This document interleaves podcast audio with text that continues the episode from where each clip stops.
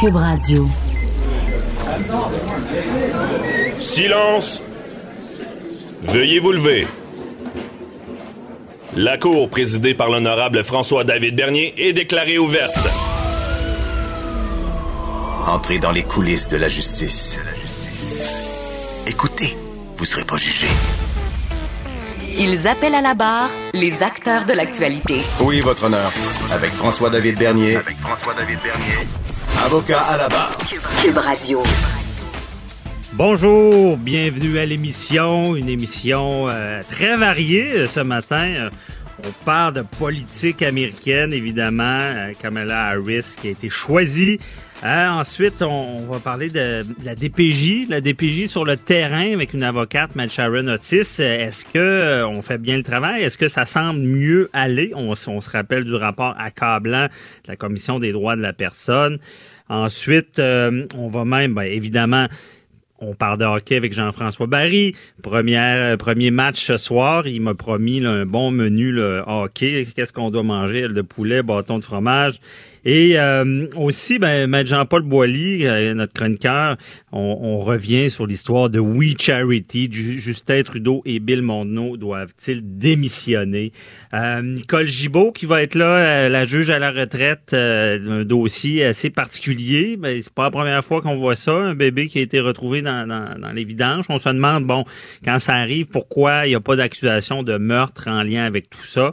Et également, on parle avec Claude Villeneuve euh, on parle d'un chauffeur là, qui est guatémaltais qui, qui, a enlevé la vie de Beauceron là, sur la route, euh, qui avait pris sept ans, qui, été, qui est retourné dans son pays après trois ans pourquoi?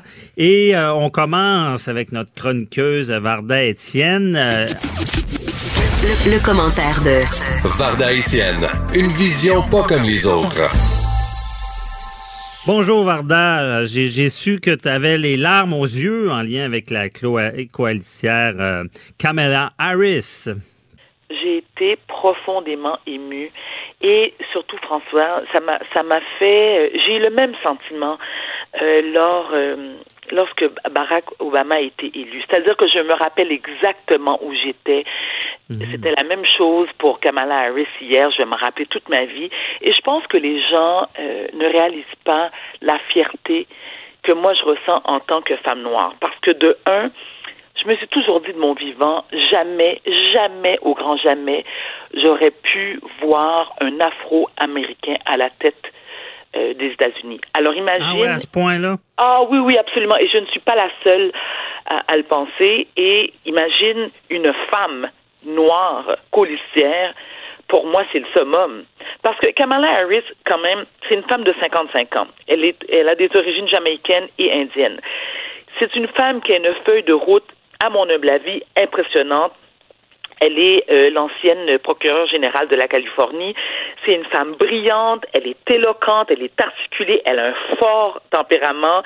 Elle a aussi beaucoup d'expérience, un grand charisme. Je ne sais pas si tu te souviens, euh, lorsqu'elle avait cuisiné correctement, et moi, c'est à cette époque-là qu'elle avait vraiment attiré euh, mon attention. Elle avait cuisiné, mais pas à peu près, le juge fédéral américain Brett Kavanaugh. Tu te rappelles, il avait été visé par des accusations ah, oui, ouais, ben oui.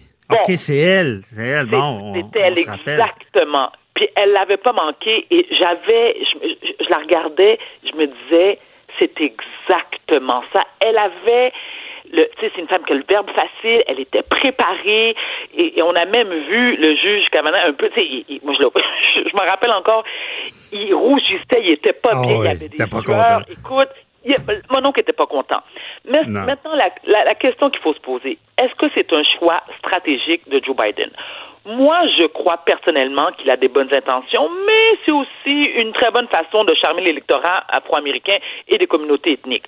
Faut, mhm. faut se rappeler aussi, tu sais, on est dans le mouvement Black Lives Matter. Non, ok, je vais faire un petit parallèle avec le mouvement MeToo. Euh, je dis pas que, que pas que je dis pas, je, crois, pardon, que Kamala Harris a peut-être jamais été victime d'agression sexuelle, mais tu sais, elle a, elle a, moi je l'ai déjà entendu défendre de manière assez vive la cause des femmes. Donc, mhm. tu sais, est-ce que c'est un bon, est-ce que c'est un, est-ce que c'est, stratégique, pardon? Je crois que oui. Faut pas oublier que Joe Biden a 77 ans, c'est pas une jeunesse. Hein? Ouais. Donc, au pire des cas, il arrive quelque chose à Joe Biden. Selon moi, Kamala Harris est la personne la plus qualifiée pour prendre la relève. Je comprends. Puis ce que tu veux dire aussi, c'est, poliment, c'est un deux pour un. On, on Exact, représente la communauté afro-américaine et les femmes euh, du pays. Donc, euh, pour l'électorat, parce qu'on on sait, euh, bon, on, on se rappelle de, euh, j'ai déjà un blanc de, de la femme à, à Bill, à Ah, Hillary. Clinton. Ben, sais, c'est pas correct, je dis la femme à Bill Clinton. En partant, erreur Déjà, de, de oui. parler comme ça. François Et- Oui, oui, je dois t'avouer que je suis pas fier de toi en ce moment. Non, Mais je m'excuse, je m'excuse. Mais euh, on s'entend que c'est ça, c'est tout. on- parce que là, euh, euh, on n'aura pas parlé de la COVID, mais euh, notre ami Trump est, est Oh, peut-être pas délogé non plus. Là. As-tu vu sa réaction hier? Mais quel épais! Ouais. Je m'excuse, mais quel épais! Il n'est même pas épais, il était pas. Donc, c'est E accent aigu. P, triple A. Première chose qu'il a fait, écoute, il n'a pas tardé, là, tout de suite, il a été sur son compte Twitter, puis il a traité Kamala Harris de phony. Alors, phony, bon, si on le traduit en français, moi, j'aime pas vraiment la traduction mot pour mot qui veut dire fausse, mais tu sais, il y a, y a une connotation, tu sais, d'arrogance, de, tu sais comment il est. Et moi, ce que je ressens, ce que je perçois du mis, parce que moi, je, je le considère comme un grand misogyne, euh, euh, Donald Trump, j'ai l'impression que ça l'intimide, ça lui fait peur. Ben, je pense que oui, je pense que pour euh, avant on le parlait. Sarah eu- Palin. Tu te rappelles de Ouais. Sarah Palin qui avait Ouais. dit qu'elle voyait la Russie? Elle voyait la Russie de sa chambre. Allô? Je euh, c'est pas fort, là. Et, et- et un, un autre fait à noter, c'est que non seulement Kamala Harris est la première femme noire à occuper le poste de, de mais c'est la première femme tout court. Tout Ouais. court. Donc, c'est historique. C'est ça, c'est historique. Et euh, comment tu vois ça? Parce que là, ce qu'on comprend, j'ai écouté mon ami Luc La Liberté aussi en politique américaine, euh, c'est, peut-être, si tout ça fonctionne, un positionnement pour la première femme présidente afro-américaine. Oh mon Dieu, écoute, j'ai des palpitations, j'ai des sueurs froides. Je suis bien énervée. Euh, est-ce qu'on pourrait aller là, tu penses? Ben moi, je vais là certain. Écoute, encore une fois, je te répète, François David, je me... à l'époque, jamais, au grand jamais, j'aurais pensé qu'il y aurait Barack, un Afro-Américain à la tête des États-Unis. Est-ce qu'une femme noire, c'est impossible? Au moment où l'on se parle, non. Moi, moi j'ose croire que c'est possible. Maintenant, bon, il y a des gens qui vous, qui, qui vous diront que, bon, Donald Trump risque encore une fois de passer. On le souhaite pas, mais moi, je le souhaite pas. Mais si c'est le cas, il est mieux d'attacher, il il est mieux d'attacher sa tuque, là. Moi, j'ai Ah très hâte de voir les débats, là. Non, non, c'est certain qu'il y aura tout que des débats. Et puis je lis, je pense que c'est la, ça serait la troisième, ce serait la première de, de couleur, mais la, la troisième femme à, à pouvoir être vice-présidente. Mais, La euh, troisième? Alors, je m'excuse, ouais. je pensais que c'était la y a première. pas de problème, je fais une petite correction. C'est, la troisième, mais la première femme de couleur qui pourrait euh, accéder à, à ce poste. Mais euh, je trouve ça, oui, les, les, les débats, euh, comme, comme tu l'as bien rappelé, parce que j'avais oublié ça, avec c'était toute qu'un- qu'une histoire avec le juge Cavana. Là. Et oui, elle te l'a cuisiné. Ça, disons qu'on on voit, on voit ses capacités euh, de- à débattre. Et Oui. j'imagine, je vois, j'ai, on a vu avec le juge Kavanaugh, puis j'imagine avec Donald Trump, Bon, ça va faire voilà. des étincelles. Ben, je, je vais, je vais reprendre le, le qualificatif que j'ai, je viens d'utiliser, qui est c'est jouissif. Ça va être jouissif. Elle va te, non, non, mais elle va tu y rentrer dedans parce qu'elle a une excellente répartie en plus. Puis c'est une femme qui a de fortes convictions, qui est capable de se défendre. Je veux dire, Donald Trump, il est mieux de se lever de bonheur, puis pour une fois, de faire semblant d'avoir des connaissances en politique, là. Oui, non, en plein Tu comprends ça. ce que je veux dire? Oui, mais la- moi, la, la, la question euh, que je me pose, euh, c'est parce que je trouve que ce que, ce que tu as amené comme élément stratégique de de- d'électorat, les femmes, les, les personnes de couleur, euh, c'est tellement réel. On, tu, tu me fais me, me rendre compte de ça. Mais Trump, ce qu'on sait, c'est qu'il s'adresse toujours à sa base. Il, il- c'est lui, là, il a, il a décidé que plaire à d'autres, c'était pas ça. Mais je me demande, euh, on- je sais pas si ta réponse, on le posera à Luc La Liberté au pire. Euh, je sais pas si la base de Trump pourrait être plus nombreuses que quelqu'un qui va chercher justement les femmes et les personnes de couleur. Je pense que non. Moi non plus, je pense que non. Je pense que non parce que toi, tu parles de, la communauté afro-américaine, mais il y a aussi la, la, communauté euh, latine. La communauté indienne. Donc ça, ça va faire ensemble que ça va rassembler les communautés ethniques et je pense aussi que ça va encourager non seulement les communautés ethniques, mais les femmes à aller voter. Tu sais qu'il n'y a pas beaucoup, malheureusement, je veux dire, il n'y a pas beaucoup de membres de la communauté noire qui votent. Hein, c'est pour mhm. ça qu'il y, a toute une opération charme et séduction. Mais je, j'ose espérer, et je reste, je demeure positive, qu'avec Kamala Harris, ça va encourager les personnes de couleur à aller voter davantage. En tout cas, je le souhaite. Ben moi, je pense que oui. Euh, puis c'est, je pense qu'elle a tout ce qu'il faut pour vraiment euh, bien représenter. Puis euh, c'est quelqu'un qui a de l'air d'affaires, de, tu sais, je veux dire, euh, en plus, elle a de l'air jeune. Tu m'as dit c'est 55 ans. elle, n'a que 55 ans. Mm-hmm, c'est ça. Elle est jeune et elle a de l'air jeune. c'est parfait. Non, non, je, suis, je m'en réjouis. Je m'en réjouis. Et, et non seulement j'éprouve énormément de fierté, puis j'ai parlé, moi, à d'autres membres de ma communauté. Et hier, écoute, c'était le party, là. Ah, ah, oui, c'était quasiment pas les, feux d'artifice dans le cours. Là. On était en majorité très contents. Bon, certains membres de ma communauté ont des doutes euh, en disant oui. Mais, c'est-à-dire qu'ils ont des doutes. Par rapport au choix de Joe Biden, c'est ses intentions. On a parlé de choix stratégique, mais peu importe. Moi, je m'en tape. Ah oui. Mais je trouve ça, euh, je trouve ça vraiment intéressant d'avoir ton point. Puis peut-être, c'est ça, euh, nous, on, voit moins cet élément-là, mais je comprends bien, c'est quelque chose, mais en tout cas, content, on, a tous hâte de, de, voir la suite. Mais merci beaucoup, euh, Varda, puis on se reparle demain. Avec plaisir. À demain, bonne journée. Bye-bye. Déclarez-vous solennellement de dire la vérité, toute la vérité et juste la vérité. Avocat à la barre. Avec François-David Bernier. Dans le dossier du décès de la fillette de Granby, euh, hier, on a tous été marqués par ce rapport accablant de la Commission des droits de la personne et de la protection de la jeunesse qui vient dire que la DPJ a manqué à tous les étapes qui a mené justement au décès de cette fillette-là. Euh, C'était pas la première fois qu'on blâme la DPJ. On se rappelle, euh, il y a eu aussi même euh, des juges, des juges qui l'ont dit dans certains jugements. Euh, on, se pose tous la question, évidemment, euh, qu'est-ce qui se passe? Comment qu'on règle ça? Euh, il y a, euh, est-ce que c'est un problème de, ressources institutionnelles? il y a des bonnes, bonnes chances que oui. Hein. Et dans ce rapport-là, c'est quand même intéressant. On espère que le gouvernement va, va, suivre le rapport. Il y a des recommandations qui sont données, une façon de faire. comme on donne, par exemple, d'entendre l'enfant.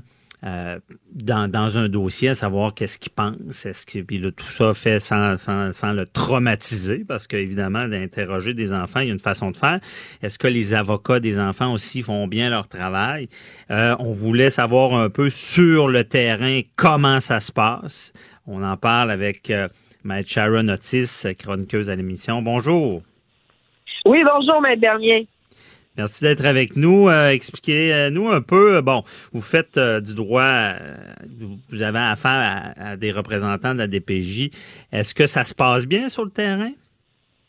J'ai plusieurs cas de DPJ sur le terrain, c'est-à-dire que votre question est large. Euh, sur le terrain, moi, ce que je constate, et ce n'est pas sur le terrain, la problématique que je vous dirais, Maître Bernier, ce n'est pas en salle d'audience, ce n'est pas les juges, ce n'est pas, euh, euh, ce n'est pas tout ça.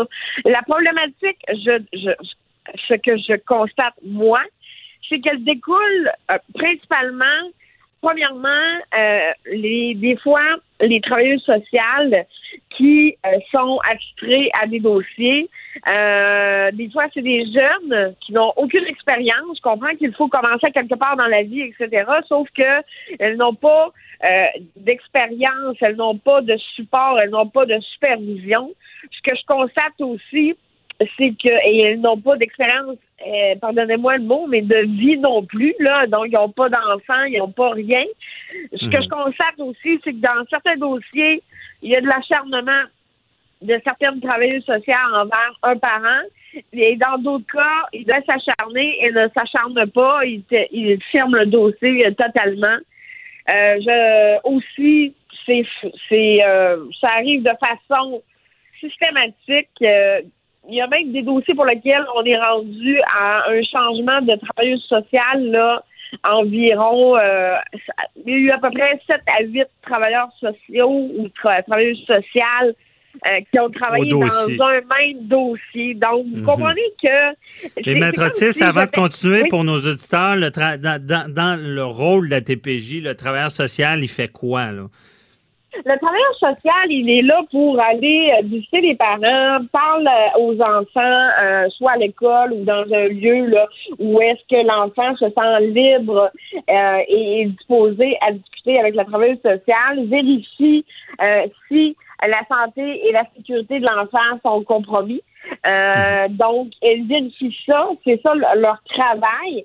Et suite à ça, il y a un rapport qui émane de ce ou cette travailleuse sociale-là qui est euh, suivi généralement par le contentieux, c'est-à-dire les avocats de la DPJ. Mhm. Et ce rapport-là est déposé à la Cour.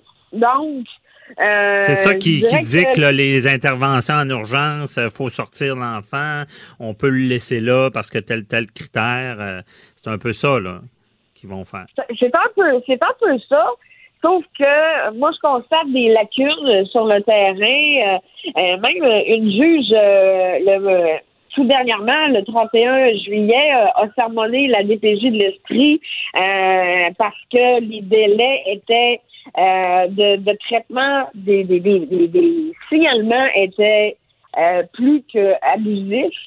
Mm-hmm. et ça a même fait en sorte que un ou des enfants ont subi des, euh, des, des, des, abus physiques parce que finalement avait été donné l'an dernier et la DPJ n'ont rien fait et ces, ce, ces, ces enfants-là ont subi des sévices hmm. euh, pendant un an et, personne n'a rien fait. Vous comprenez? Donc, euh, c'est là où est-ce que moi, euh, c'est pas le contentieux, c'est pas les juges, la problématique sur le terrain, je vous dirais, c'est vraiment euh, les travailleurs sociaux qui sont au dossier, c'est, je sais que je vais me faire tirer des roches, mais je les accepte euh, parce que il faut dire, il faut appeler un chat un chat. Et euh, définitivement, quand on vient dire que le dans le fond, le, la DPJ en soi ou son fonctionnement doit être revu dans son ensemble, c'est pas pour rien, là. Ouais. Puis ces travailleurs sociaux-là, c'est, ça serait quoi le problème? Ils sont mal formés, il y en manque, on ne réussit pas à les garder, ce que je vois. Il y a pas de, c'est un peu comme on a vécu avec les, les préposés aux bénéficiaires. On, on en a besoin, mais on n'est pas capable de les garder en poste.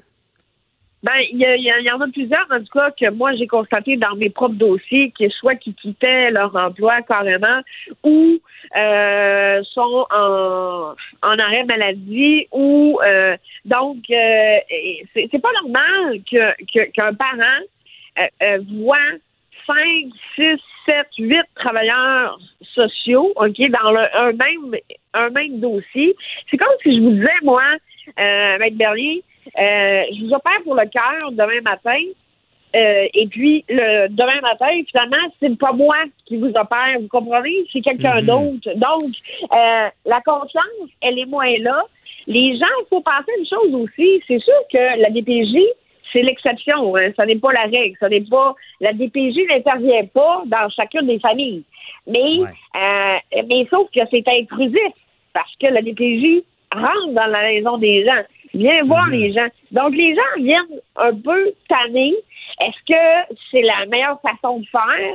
Euh, là, maintenant, ils ont instauré comme euh, une genre de médiation ou de travail, euh, une conciliation entre les entre les parents. des fois, lorsque le motif de compromission, c'est le, le dilemme entre les deux parents pour faire en sorte que les enfants ne soient pas pris dans un conflit de loyauté, etc. Euh, j'ai eu un dossier comme ça. Ça n'a pas donné tant de résultats que ça. Euh, mm-hmm. et, et, ce que je constate, c'est que ce qu'on dit, c'est que ça devient comme une circonvolution, c'est-à-dire que ça tourne en rond et ça donne rien. C'est-à-dire que les mesures qui sont mises, mises en place, pardon, vont être bonnes pendant cinq ou six ans, mais après ça, il va falloir revoir la machine, vous comprenez? Parce que mhm. euh, il y a l'avancement du droit, il y a l'avancement euh, des, des, des, des, façons de faire, etc. Et des fois, je trouve que euh, on parlait que euh, le premier ministre Legault allait euh, donner un budget de 90 millions, où il l'a déjà donné là pour remanier tout ça.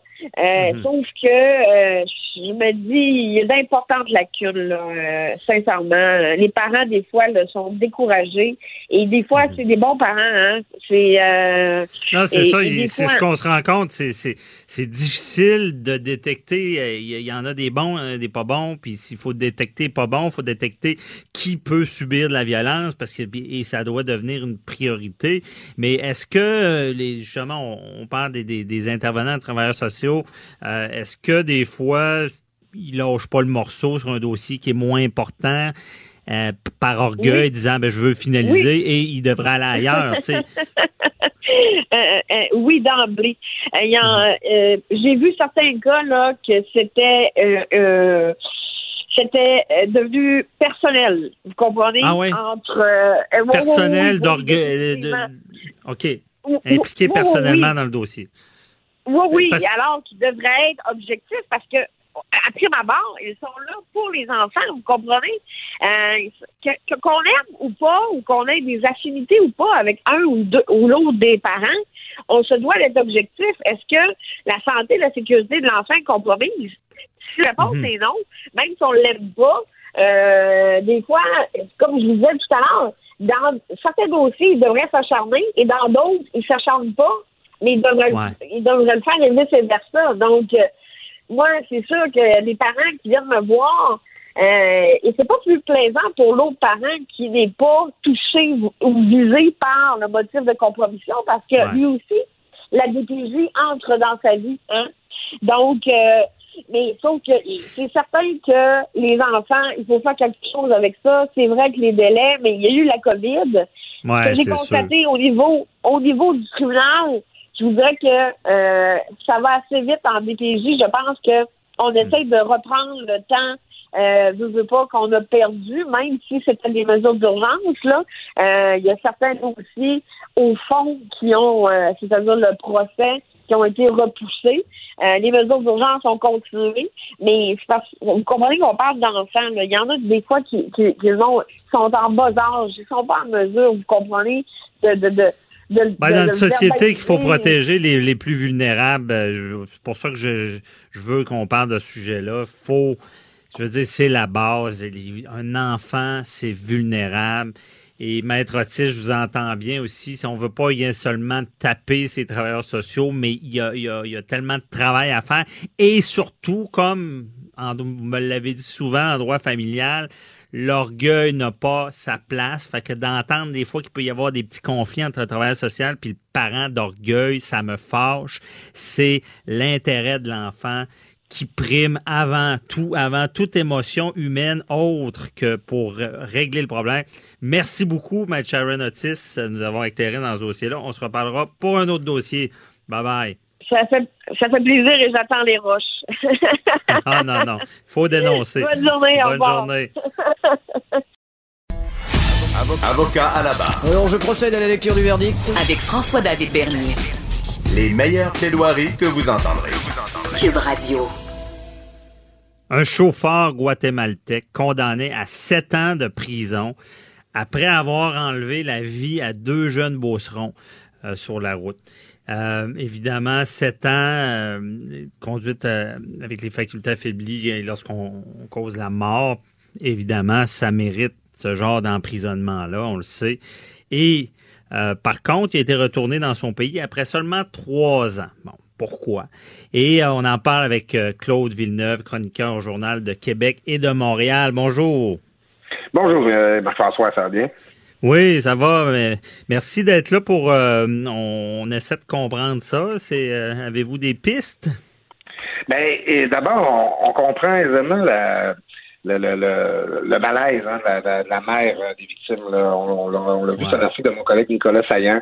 Euh, bon, elle est, est, un petit peu choquée. Elle dit, voyons, comment ça fait que moi, là, ça va continuer toujours. La perte de mon fils, il va jamais revenir. Je ne saurais jamais qu'est-ce qu'il serait devenu. Je ne saurais jamais où, où, où est-ce qu'il en est rendu? Tandis que lui, ben, le chauffeur, il est retourné dans son pays, il vit sa vie normalement. Puis elle a appris, en fait, par la par la la, la, la bouche d'un journaliste, Nicolas Saillant, qui l'a appelé, qui lui qui l'a informé de ça. En fait, ce que ah moi, ouais, ça va pas. Ouais, c'est moi qui me surprend le plus euh, là-dedans. Puis en fait, sur les les, les, les motivations juridiques, euh, sur comment on a pu en venir là, c'est probablement plus vous qui allez pouvoir nous éclairer. Mais moi ce qui me surprend, c'est euh, que ça soit passé un peu en douce tout ça. Là. Deux ans après les faits, deux ans après que le, le coupable soit retourné chez lui, euh, ben on, on, apprend cette nouvelle-là. La mère, les victimes l'apprennent. Puis ben c'est un peu pénible pour eux de le savoir, d'être mis dans le coup comme après tout ça soit arrivé. Oui, ben c'est évidemment parce que le, le on peut pas réparer la perte d'un de, de, être cher d'un enfant comme ça, mais on peut mettre du baume sur la plaie. Puis on le voit souvent dans le système judiciaire, c'est ce que les gens veulent. Les gens veulent justice et la justice, c'est qu'il y ait une peine adéquate pour que la payant, personne paye pour son crime. Et euh, là, dans, les faits, euh, Claude, c'est parce que lui, là, il, avait été. Euh, c'est quoi qui est arrivé sur la route, là? Ben, en fait, c'est que euh, le, la, la, la, la, personne qui a été reconnue coupable, euh, c'est un travailleur étranger, guatémaltèque, qui se trouvait okay. euh, au Québec pour l'été. Et euh, on comprend, il y avait une petite vanette blanche là, qui, euh, qui, qui, appartenait peut-être à son employeur. Euh, et il revenait d'une soirée en ville, roulait, il est aperçu à rouler à 100 km en plein milieu de la ville, euh, en sens contraire. Au moment de l'impact, il roulait à 130 km heure. Il a frappé une voiture où prenaient place quatre jeunes occupants, et, qui, dont deux sont décédés, deux qui ont été gravement blessés et qui ont conservé des séquelles importantes de l'accident. Il s'est avéré, l'enquête a révélé que euh, le coupable avait euh, ingéré plus de 10 consommations ce soir-là, puis qu'il avait pris de la méthamphétamine. Il y en avait encore sur lui à ce moment-là, donc le champ ouais. parti. Je pense qu'il était au, au, double de la limite. Oui, ben c'est ça. C'est ça. Plus de la drogue. Aucune okay. ambiguïté là, ici. Là. Puis, euh, bon, le, le, le le, le, coupable, son nom, c'est Pedro Antonio Valleon. Il a été, euh, il, il, a été emprisonné dès le moment de son arrestation. Donc, ça, ça fait le temps où il a été emprisonné avant de, de subir son procès a été compté en double. Il, ça, ça, ça, ça, a, euh, de façon effective, réduit sa sentence. Ah, OK. Ben, il a fait du temps préventif.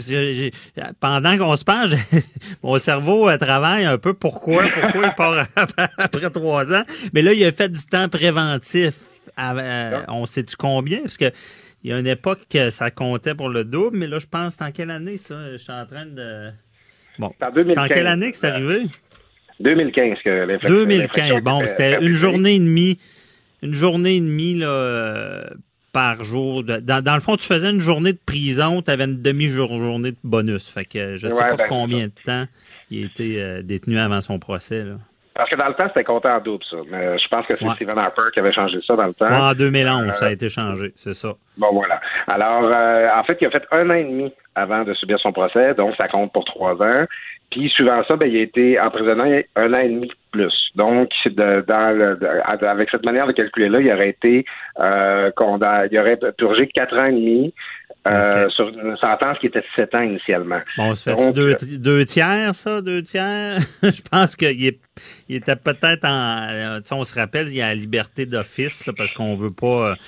On, on, on, relâche tout le temps les, les, les, les prisonniers aux deux tiers parce qu'on veut pas... On veut qu'ils se réhabilitent dans la société, puis on va avoir une pogne sur eux. Ça, ça ressemble peut-être à ça, mais c'est sûr que retourner dans son pays, euh, moi, être la mère, je serais, autant choqué. Il est en liberté, c'est ça, je comprends. Oui, effectivement. Et euh, la, décision de la Commission de libération euh, conditionnelle le, euh, dit nommément dans sa décision. Bon, alors vous serez libéré et ensuite les procédures pour que vous soyez déportés là, seront entamées. Donc, on a euh, la, la, décision, les commissaires ont pris la décision vraiment en étant conscients que euh, sa libération euh, devait mener à son retour là, dans son pays d'origine. C'est, moi, c'est un, autre aspect que je trouve choquant dans tout ça, c'est que mm-hmm. là, je, je vais dans la dans le macro, là, on est, on est très loin de juridique. C'est que cet été, on les, ils nous ont manqué, hein, nos travailleurs étrangers, puis on l'a vu là, dans les champs, tout ça, c'est fondamental pour l'économie du Québec que euh, qu'on en reçoive à tous les ans des travailleurs étrangers. Et euh, il y, a, y, a, comme c'est plate que subsiste un petit peu ce, ce genre d'impression-là que pas, d'impunité, parce que bon, il y, a le, une peine qui a été purgée ici, mais euh, que le mécanisme qu'on accueille ici des gens qui sont pas des immigrants, qui font pas de demande de résidence permanente, si jamais ils commettent des infractions criminelles ici, ben ça fait en sorte que dès leur, leur libération, ils ne pourront pas avoir de... Parce que quand il y a une libération conditionnelle, il y a un suivi qui est fait généralement. Ces gens-là doivent se rapporter, doivent euh, continuer de répondre à certaines conditions. Alors là, euh, le prévenu, euh, le, coupable est, libre comme l'air, il retourne chez lui, puis ben, c'est pour lui, c'est la fin de son histoire. Tandis que pour les victimes, pour les parents des victimes, ben, cette histoire-là, elle ne se terminera jamais. Ben c'est certain, puis ce que tu dis, c'est vrai. C'est dans la justice, il y a un élément qui est très important, c'est donner l'exemple. Faites pas ça, tu sais. Et là, c'est sûr que l'exemple, il est boiteux un peu. Mais là, je commence à comprendre. Je, je pense qu'il est tombé entre les cracks, comme on dit, parce que quand quelqu'un, euh, un étranger, commet un crime, ben évidemment, il va, il va être jugé ici, il va, il va purger sa peine. Et quand il est termine sa peine, il est relâché. Là, dans son cas, j'imagine, c'est la libération d'office, on le renvoie dans la population. Habituellement, on le surveille. Mais là, l'immigration a dû rentrer. Euh, et l'immigration l'a expulsé. Puis je pense que peut-être les deux ministères ben, se sont pas tant parlé pour que euh, y ait, euh, qui reste, qui, continue dans la société, parce que dans le fond, c'était une, quasiment une plus grande punition de, de, le renvoyer du pays, parce qu'une fois qu'on a un casier criminel ici, puis on, est étranger, bon, on perd notre statut euh, au pays. Donc, je pense que c'est comme ça qu'on peut expliquer ça. Mais tu as raison, c'est bon, il faut en parler, puis l'exemple est mal donné. Là. Il y a peut-être, euh, je pense qu'effectivement, on met le doigt sur un problème parce que euh, lui, il s'en sort bien euh, dans son pays sans même être vérifié, puis libre comme l'air, puis je comprends la mère de tout ça. Claude, tu voulais nous parler aussi du plan de la rentrée. Qu'est-ce que tu en penses? Ben, euh, écoute, moi, j'ai fait une chronique très critique hein, du, du, ministre de l'Éducation. Je trouve que depuis le début euh, de la pandémie, euh, bon, comme on dit au Lac-Saint-Jean, il y avait du slack dans la poulie. Ah. ça, a pris, ça, a pris du temps avant qu'on sache à quoi s'en tenir. Depuis le début de la pandémie, il y a eu beaucoup de directives, de contre-directives. On a souvent, au début, tout le monde était en vacances. À la fin, il fallait quand même faire des devoirs à la maison. Puis là, les étudiants qui étaient retournés travailler, ben là, on les chicanait parce qu'ils n'avaient pas compris qu'est-ce qu'ils devaient faire. Mhm. Alors, il y avait beaucoup de pression sur le ministre pour qu'il présente un plan. Euh, il l'avait fait en juin, mais on estimait que c'était incomplet et que ça n'avait pas suivi l'évolution euh, des directives de santé publique comme sur le masque. Lundi, euh, le, euh, le, ministre s'est exécuté, il a présenté ses mises à jour. Je ne vais pas revenir là-dessus exactement sur ce qui a été annoncé à ce moment-là, mais c'est que je continue de voir des articles de parents qui sont inquiets, puis ah, moi j'aurais pas fait ça comme ça, ah, moi j'aurais préféré que ce soit à distance, ah, moi j'aurais préféré qu'il n'y ait pas le je trouve ça intense le masque avant la cinquième année, après la cinquième année. ce matin, c'est des directions d'école qui disent ben voyons, on n'a pas tout compris la même affaire. Euh, c'est pas clair. Là, on se pose des questions sur la distanciation d'un mètre quand on porte le masque dans les corridors et la cour de récréation. Euh, à ce moment-ci, puis c'est le sens de mon intervention aujourd'hui, je pense qu'il faut un peu faire un acte de foi. Là. Dans le sens que il faut que les enfants soient à l'école. Ça, c'est fondamental. Il n'y a rien de plus important pour la santé puis pour le développement des jeunes qui puissent être à l'école, qu'ils le soient souvent, qu'ils le soient de façon constante. On ben oui, c'est même dans une loi. Obligé, les enfants doivent être à l'école. Ouais, jusqu'à C'est un droit qui leur est garanti, même par la Déclaration euh, universelle des droits de l'enfant. Euh, mm. Les enfants doivent être à l'école, ils doivent recevoir un enseignement, puis non, on peut pas tout, tout prévoir. Oui, il va y avoir mm. des éclosions à certains endroits. Oui, il va y avoir de l'imprévu. Oui, ce sera pas parfait.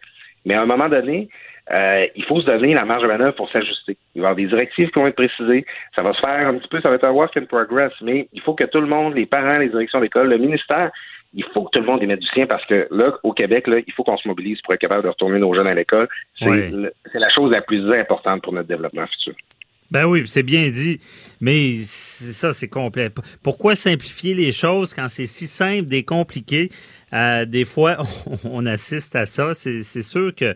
Mais, mais comme tu dis, il va falloir... Euh, sais, je me mets dans la peau euh, du ministre, puis c'est quand même exceptionnel. C'est du jamais vu. Là. Autant que le docteur Ouda puis euh, M. Legault, au départ, euh, devaient gérer cette crise-là. C'est sûr qu'une fois que tout est passé, on, revient, on dit, bon, on aurait dû faire ça comme ça, mais on est quand même dans le néant un peu sur ce retour-là. là euh, c'est ce qu'il faut accepter. Qui Puis ça, la, pire erreur, c'est de mettre des directives puis pas vouloir les changer après quand c'est commencé. Parce qu'on va en savoir bien plus quand l'école va être commencée. C'est où le vrai problème.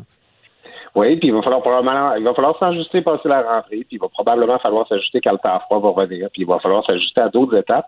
Mais c'est ça, c'est tu sais, les directives de santé publique, là, habituellement, là, c'est pas trop compliqué. C'est manger vos légumes, euh, euh, faites-vous vacciner contre la grippe, euh, portez un condom quand vous n'êtes pas avec votre partenaire, essayez d'arrêter de fumer, pas trop boire.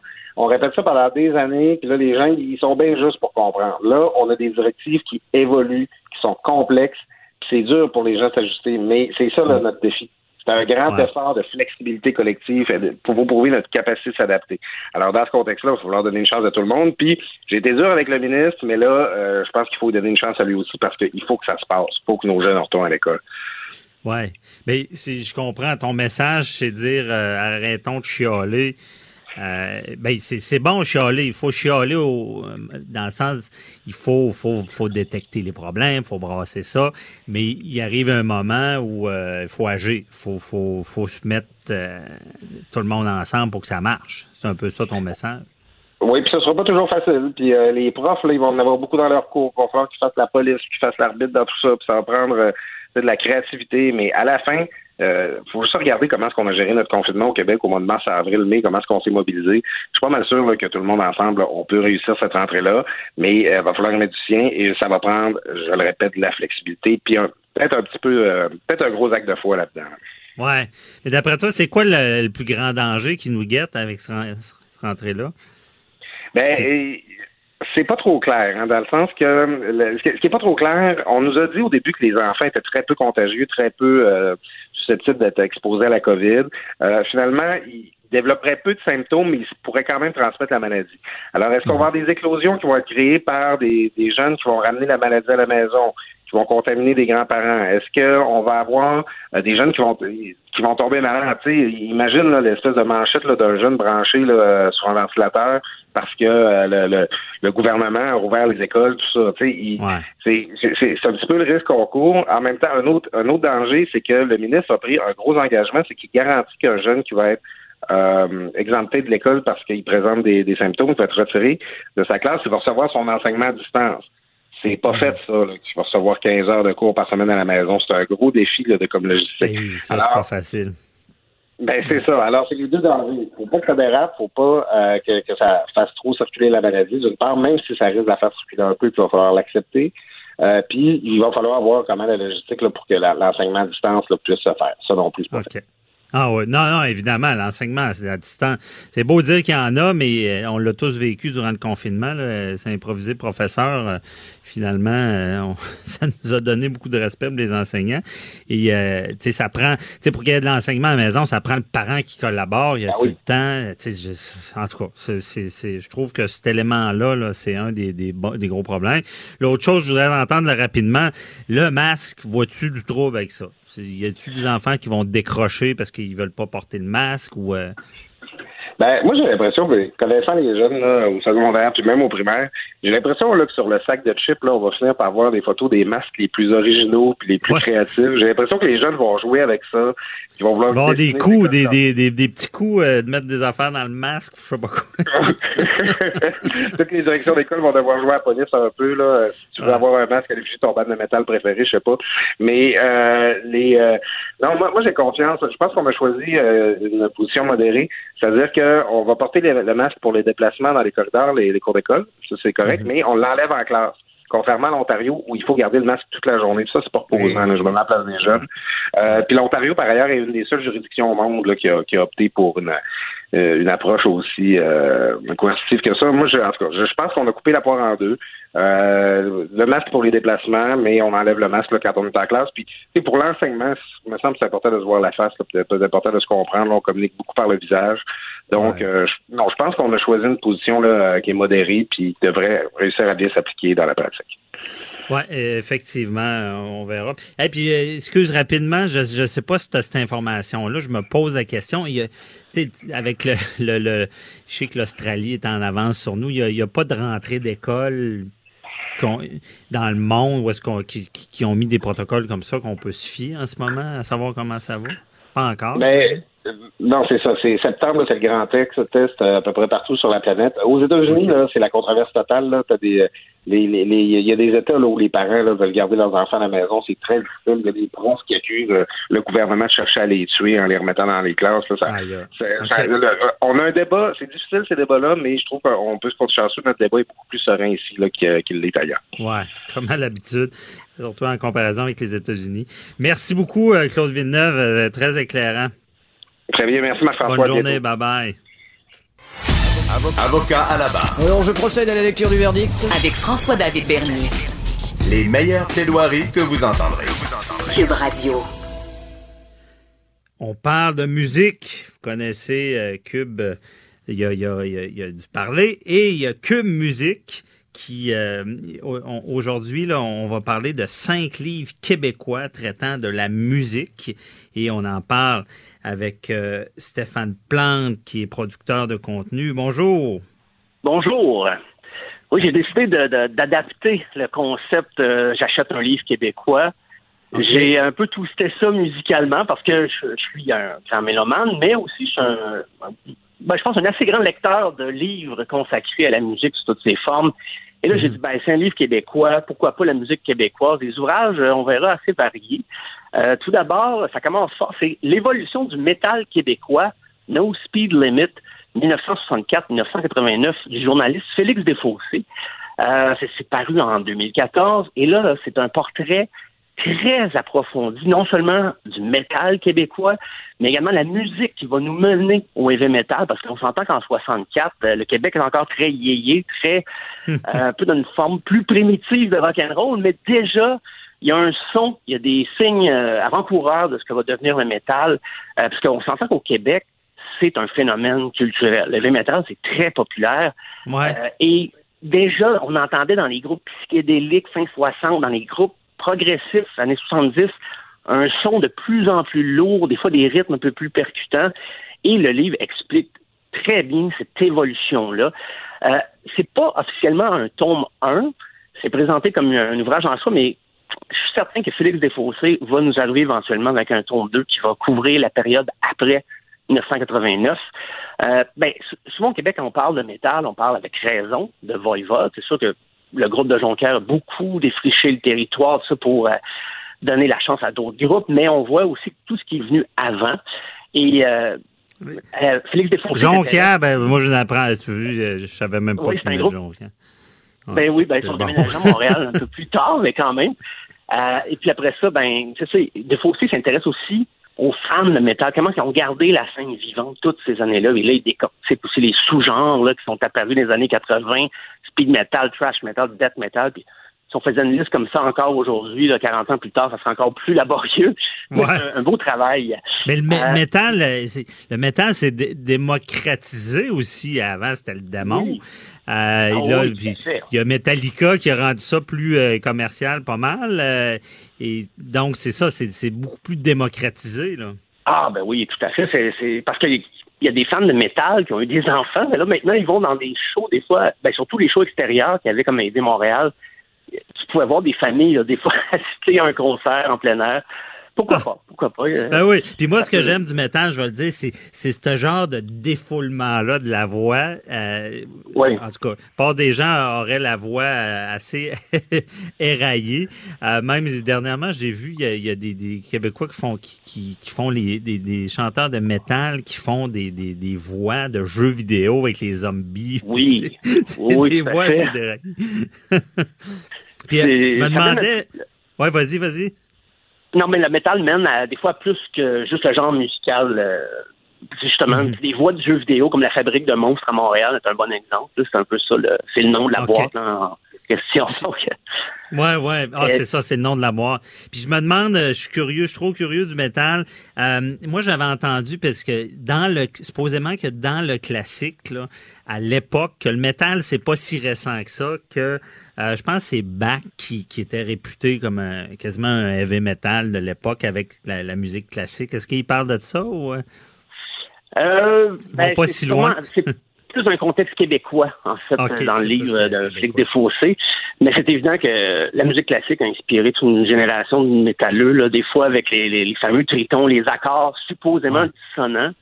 Mhm. Puis dans la musique classique, on en retrouvait déjà un peu de, de ces expérimentations-là. Euh, pour le, le prochain livre, là, je change de répertoire. C'est le livre Patrick Bourgeois, raconté par. C'est une, euh, une série de témoignages euh, des gens qui ont connu le chanteur des bébés. C'est recueilli par euh, Patrick Delisle-Crevier. C'est sorti environ un an après le, le décès de Patrick Bourgeois. Et là, c'est c'est vraiment les gens qui l'ont côtoyé, autant sur le plan personnel, professionnel. Euh, on a des anecdotes euh, d'une ancienne blonde, d'un membre de la famille, il y a aussi Claude Rajotte qui est intervenu, il y a Bruno Landry de Rock et Belles Oreilles. Et c'est pour les fans de musique, ceux qui aimeraient connaître l'étendue du parcours de Patrick Bourgeois avant les bébés, il y a, il y a- il y a- du stock, comme on dit. Il a fait partie de tellement de groupes. Euh, des fois, il y a des groupes qui avaient juste 1,45 tours. Euh, mais sinon, il y a eu euh, Straight Talk, Social Warning, euh, il y a c'était juste les Dr. Bellows, The Wipers. Il a fait une série, mais ça, c'est pas une liste complète. Là. Je veux dire, ça serait trop long à énumérer. Ah ouais, je savais pas ça. Je pensais, Ah oui, moi, commencé à jouer dans un qu'ils ont groupe fait les 12 ans. bébés, puis c'était parti, puis c'était le seul groupe qui avait été dedans. Ben, c'est le groupe qui a été le plus euh, populaire, c'est sûr, de sa carrière. Là, c'est, ça a explosé Ouais. à ce moment-là. Puis aussi, on voit tout ce qu'il a fait en parallèle en musique. Il a fait de la musique pour la télévision, la musique de film, et tout ça. C'est des choses qu'on surprenantes. Et puis, bien sûr, plein de photos, des souvenirs. Euh, toutes les modes que Patrick Bourgeois a suivi, la mode New Wave, euh, des fois un peu punk.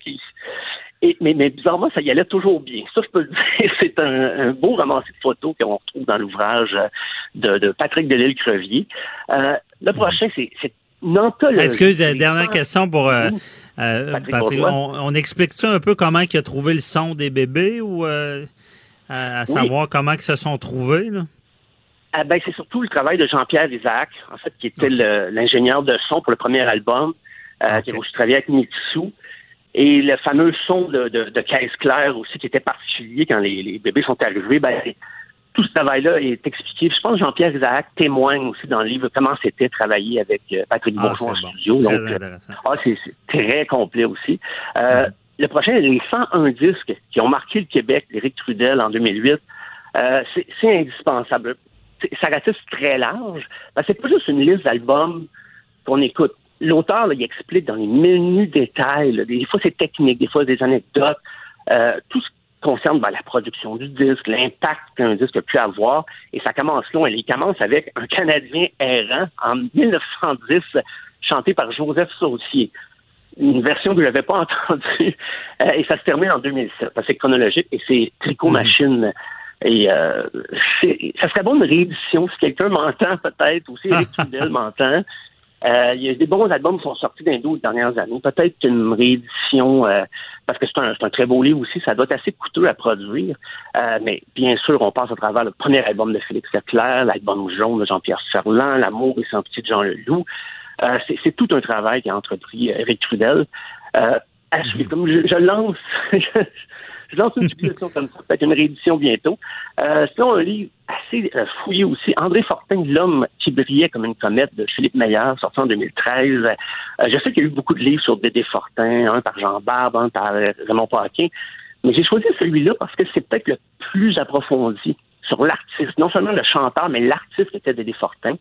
Et puis c'est pas un portrait qui est tout le temps élogieux. C'est pas une apologie. On, on vante ses mérites, son talent, mais des fois, on va montrer à quel point il était exigeant, son entourage. Il n'était pas toujours facile Ouais. à, à communiquer. Et le livre rend très bien ça. Et, et il part vraiment de l'enfance de Dédé Fortin. Et euh, il nous montre à quel point Dédé Fortin aussi, ça- à la fin de sa vie, comment il y avait une ouverture sur le monde, autant dans sa musique que dans son discours, tout en restant profondément enraciné euh, québécois ou même janois. Il- vient du lac Saint-Jean, tout ça, ça l'a jamais quitté. Mais à la fin de sa vie, justement, il, combinait un peu les deux, le côté universel, le côté plus euh, enraciné. Très bon ouvrage. Et pour finir... Ben, quel, genre de vie il y avait? Parce que, me semble, moi, j'ai entendu des choses, ben, c'est triste ce qu'il a fait, là. Puis, euh, je pense qu'il avait une vie assez euh, tumultueuse, ça se peut-tu?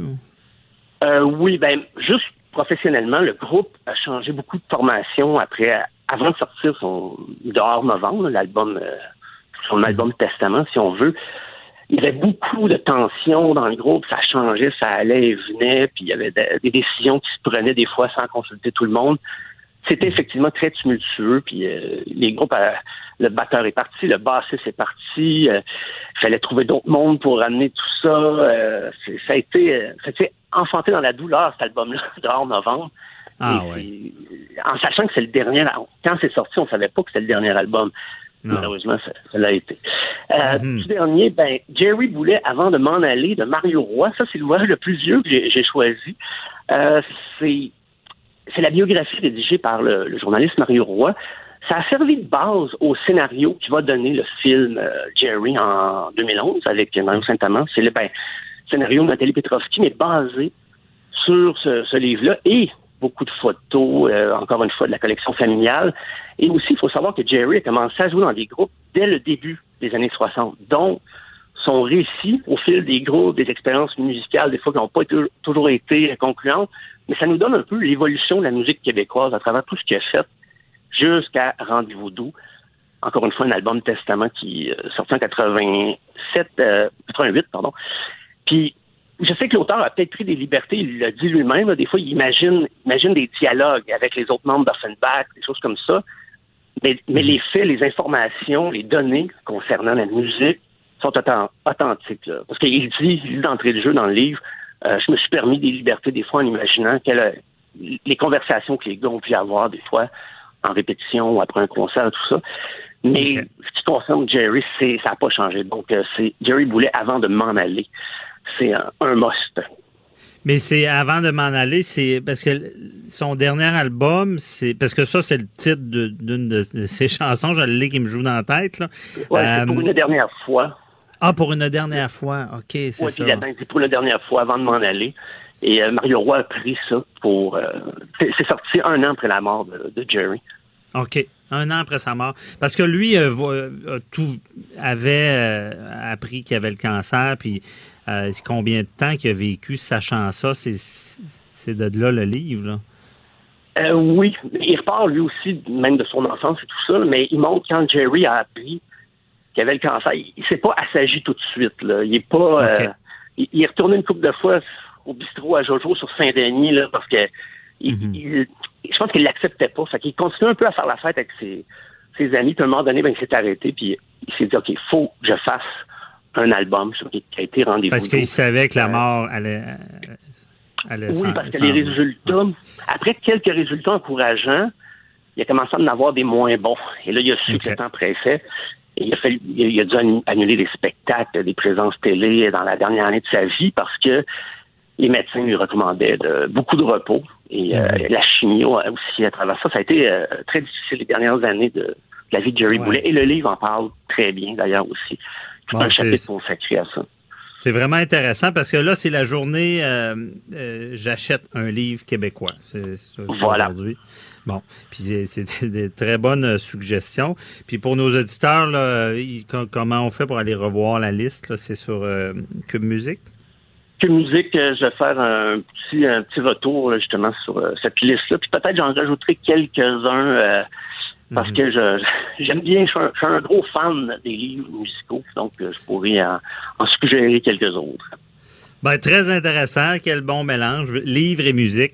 Merci beaucoup, Stéphane Plante, de nous avoir e-, expliqué ça. Puis, très bon choix, très intéressant. Bonne journée. Bye bye. Merci. Au revoir.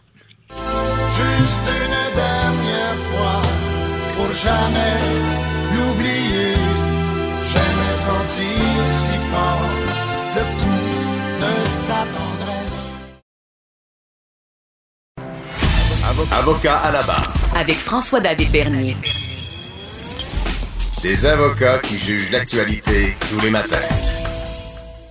C'est le hockey ce soir. Premier match euh, des Canadiens contre les Flyers. À partir de 7 heures, l'avant-match, je serai présent pour écouter ça. Et euh, hier, un long match qui a eu lieu, le quatrième plus long match euh, de l'histoire du hockey. Et on en parle avec Jean-François Barry, animateur à Cube Radio. Bonjour. Hey, salut, salut. David. Bon, j'avais hâte de te parler. Là. Hein? Je me suis tapé le, marathon hier. Euh, ça a commencé à 3 heures, donc au même moment où je débutais mon émission. Fait que j'avais la télé du coin de l'œil un peu en studio. Fait que j'ai fini l'émission, il était en deuxième période. Mon fils était à l'aréna, donc j'allais le voir pratiquer, j'allais chercher, on est revenu à la maison. J'ai dit, hey, prolongation, on attend, on écoute ça. Il dit, ah, on écoute ça. Fait qu'on a fait le souper en écoutant la game. on a soupé en écoutant la game. Puis là, on a fait la vaisselle en écoutant la game. Là, on a dit, ben, on monte-tu au salon, ça va être plus confortable. Donc, on est allé au salon. Hey, huit périodes de hockey, donc tu le quatrième plus long match de l'histoire. Euh, c'est quelque chose. Écoute, c'est quelque chose. C'est le deuxième plus long télévisé. Et il y a eu plusieurs records qui se sont battus hier, entre autres Seth Jones, qui est devenu le joueur qui a joué le plus de minutes. Ça, c'est le super bon défenseur des Blue Jackets. Il a joué une heure, je pense. Une heure de temps total. Exact. Exact. 65 minutes, 6 secondes. 85 euh, arrêts pour Corpissalo, le gardien des Blue Jackets. Ça aussi, c'est un record. 151 lancés sur le filet c'est aussi un record de tous les oh. temps dans la Ligue nationale. En tout cas, depuis que c'est comptabilisé, hein, parce qu'évidemment, dans les années 50, euh, ah on n'avait pas ce genre de données-là. Là. Mais, euh, mais c'est ça. Puis écoute, ça, ça a créé des remous parce que tu sais qu'il devait avoir un match hier à 20 h euh, entre Boston et les Hurricanes. Et là, comme tout se joue dans le même aréna, mais ben là, les joueurs des Browns étaient dans leur vestiaire, ils attendaient, ils attendaient. Ils ont fini par reporter le match à ce matin retourner les joueurs à la chambre d'hôtel. évidemment, c'est la première fois que ça, arrive parce que d'habitude, on joue pas dans, dans des bulles. ça, ben ça a peut-être montré la première faiblesse des fameuses bulles. Ah ouais, mais c'est quand même euh, quand, quand, tu dis c'est pas fini tant que c'est pas fini. Euh, il n'y avait pas le choix. Mais euh, moi, je je l'ai pas suivi. ça, ressemblait à quoi? J'imagine, d'entrée de jeu, c'est un, duel de gardiens, ce, genre de match-là. c'est que la porte est fermée, la shop est fermée, il n'y a pas de but qui se compte.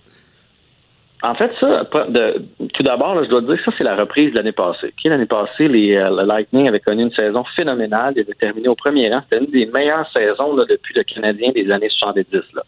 122 points. Ils affrontent la huitième et dernière équipe à se classer, qui se sont classés au tout dernier match de la saison. Euh, les Blue Jackets de Columbus, et ils se font balayer en quatre. C'est l'affront total. Et là, cette année, le hasard fait bien les choses. Ces deux équipes-là s'affrontent pour la première ronde des séries. Donc, dès le début du match, il y avait beaucoup d'intensité, beaucoup de chances de marquer et effectivement, les deux gardiens étaient sacoches, comme on dit. Euh, mais à partir de la prolongation, là, tu voyais que les joueurs voulaient plus faire d'erreurs aussi. oui, il y avait des chances de marquer, mais tout le monde, on dirait que tout le monde se disait, on n'a pas joué six périodes pour perdre sur une niaiserie. Fait que tout le monde faisait vraiment attention et finalement, ça a été un lancer parfait de Brandon Point qui a donné la victoire. Mais moi, je veux t'entendre sur quelque chose. Parce que là, ce matin, là, je sais que tu es un amateur de hockey. Il y a des gens qui disent on devrait finir ça en, fusillade comme dans comme dans la saison. Tu sais, mettons après deux périodes de prolongation, on arrête ça. Non. Moi, je suis pas de cet avis-là. Et moi, je pense que la clé, c'est continuer d'appeler les pénalités. Hier, on a serré le sifflet à partir de la prolongation. Fait que là, il y avait de l'accrochage, de l'obstruction. Il y a des joueurs qui sont arrivés en simili échappés, euh, qui se sont fait enfarger retenu Et on dirait que les, arbitres ne veulent pas décider de l'issue du match. Entre autres, il y a un joueur là, hier, Atkinson, uh-huh. il, il, était accroché au point où ça aurait probablement été un lancer de pénalité qui aurait dû avoir, genre, à l'entour de la septième période de jeu. Toi, est-ce que ça te dérangerait qu'on continue, comme dans n'importe quel sport, d'appliquer les règlements qui a des avantages numériques? Parce que les buts se, se comptent sur des avantages numériques? Ben, je suis d'accord avec toi. Je veux dire, euh, c'est, le, jeu. Euh, d'habitude, il n'y a pas de variante dans un jeu, là, disant, bon, maintenant, je comprends les arbitres d'être un peu plus, euh, moins sévères parce qu'ils peuvent, ils veulent pas non plus donner une mauvaise punition, que ça, ça, soit déterminant. Mais là, j'ai, j'ai, pas assisté. Quand, si, si, il appelle plus aucune pénalité, là, je suis entièrement d'accord avec toi. Je suis un homme de loi quand même.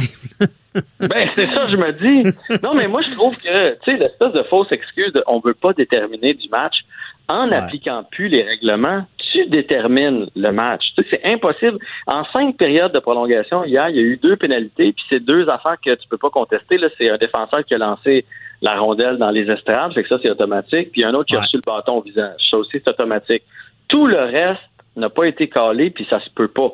Ça se peut pas que dans cinq périodes de hockey, il n'y ait pas un petit peu d'obstruction, un petit peu d'accrochage. Ça. Ça, se peut juste pas. Fait que je sais pas pourquoi la Ligue nationale fait ça. Tu sais, dans la NFL, là, t'as beau être au Super Bowl, euh, quatrième quart, s'il y a obstruction, s'il y a euh, le corps arrière se fait rudoyer, peu importe, ils vont l'appliquer dans la Ligue nationale de hockey, il y a un arbitrage de saison, un arbitrage de série, un arbitrage de première période, puis un arbitrage de prolongation, puis ça, il serait grand temps que ça change. Ben oui, moi je suis d'accord avec toi. Tu appliques les règles, peu importe, tout le long du match. Euh, par contre, pour ceux qui disent qu'il faut que ça finisse en, tir de barrage, moi je suis pas d'accord. Euh, moi j'ai trop de bons souvenirs. Justement, je, tu parlais de tes enfants quand j'étais jeune, de m'être couché tard parce que il y avait des prolongations. Donc, euh, j'aime ce challenge-là, puis il faut pas que ça parte. Il faut que ça continue. Et tant que c'est pas fini, c'est il faut que ça finisse euh, sans être obligé de faire des tirs de barrage, selon mon opinion. bon, ben, je suis d'accord avec toi. Puis là, parlons de Canadiens Flyers. Oui. Ça commence avant, avant toute chose, tu m'avais c'est quoi que tu manges en écoutant un bon match? Des ailes de poulet. Tu m'avais promis un menu.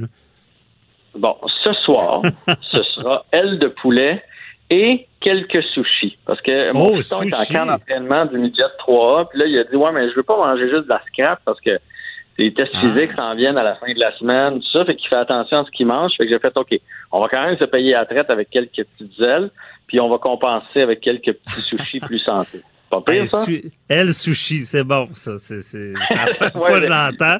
Mais ça doit être euh, ouais, bon mélange. mais si ça avait été juste de moi, ça aurait été elle et pizza ou quelque chose, mais je comprends son point que ça. Ben il veut être en forme.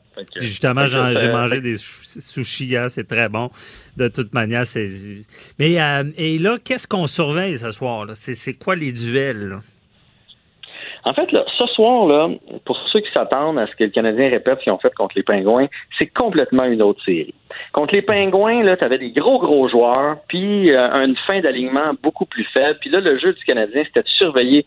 Tu sais, si tu surveilles Crosby, Malkin, tes empêches de fonctionner, tu as des chances de remporter la série. Les Flyers, c'est une équipe qui nous ressemble un petit peu plus talentueuse, à mon avis, mais ça nous ressemble. C'est des gars qui viennent jouer, c'est des trios balancés, c'est des attaquants qui se replient, qui jouent bien dans leur zone aussi. Donc, tu n'as pas, un ou deux joueurs à surveiller. Oui, il y en a des meilleurs, mais il faut que tu surveilles toute l'équipe. Ça peut venir de partout. C'est un concept d'équipe. Fait que ça va être une, saison, une série complètement différente. Et à mon avis, la clé du Canadien, à part Carey Price, bien sûr, c'est sa hmm. vitesse. Il faut que, parce qu'il y a des gros bonhommes à Philadelphie, il faut les forcer justement à nous accrocher, prendre des pénalités. Et il faudrait faire mieux sur l'avantage numérique parce que contre les Pingouins, on a été euh, catastrophique en avantage numérique. Mais là, si on peut leur faire prendre des deux minutes et capitaliser là-dessus, selon moi, ça serait la clé pour le Canada. OK. Et j'entends beaucoup. Euh, parce que là, j'ai pas suivi toute la saison. Les Flyers, ce serait la, la meilleure équipe. J'entends ça. C'est la meilleure équipe, mais on a des chances de la battre. Donc, c'est un peu ça. C'est sa vitesse. Ben, moi, j'ai mis les Flyers en 5. À mon avis, on peut pas passer à travers les Flyers qui ont l'air d'être en mission. En plus de ça, imagine Michel Terrien, lui, là, il a perdu son job. Il a perdu son job au profit de Claude Julien au moment où il s'en allait entrer dans les séries. Fait tout est, on a échangé Nate Thompson qui est rendu avec les Flyers. C'est sûr que les Flyers veulent nous faire payer pour tout ça. Mais euh, oui, puis en plus de ça, les Flyers, depuis le mois de novembre, ils ont eu un lent début de saison, un nouvel entraîneur, quelques acquisitions. C'est Alain Vigneault, un autre Québécois qui est entraîneur là-bas. Quelques acquisitions pendant l'été. On dirait que ça a été long avant que la chimie prenne. Mais à partir du moment où, ça, où la sauce a pris, là, où le gâteau a levé, depuis novembre, c'est la meilleure fiche de la Ligue nationale de hockey. Et depuis février, là, c'est juste avant la pause, eux autres, qui étaient neuf victoires, une défaite avant la pause et ils ont gagné leurs trois matchs de la ronde de sélection là, pour justement finir premier. Fait que à leurs 15 derniers matchs, là, 14 en, fait, là, sont 13 et 1. Fait que ça va être du gros sport. Ouais, très intéressant. J'aime t'entendre dire ce que je comprends. Il va y avoir de l'émotion. On aime ça. Ça va se battre. Euh, non, pas se battre. Je veux dire, se, se, se challenger euh, au hockey. On, on, aime ça parce que s'il y a une petite animosité, là, on, on se cachera pas que ça fait des meilleurs matchs. Euh, merci beaucoup, Jean-François Barry. On t'écoute tout à l'heure. On écoute bon, le match ce soir. On s'en reparle, on, on s'en reparle demain matin. On va se décortiquer ça ensemble. Certain. OK, bye-bye. Préparez vos questions. Cube Radio vous offre les services juridiques d'avocats sans frais d'honoraires. Appelez ou textez. 187 Cube Radio. Cube Radio. 1877 827 2346. Dans l'actualité judiciaire de ce jour, il y a deux sujets qui ont retenu mon attention. Judiciaire du côté plus criminel.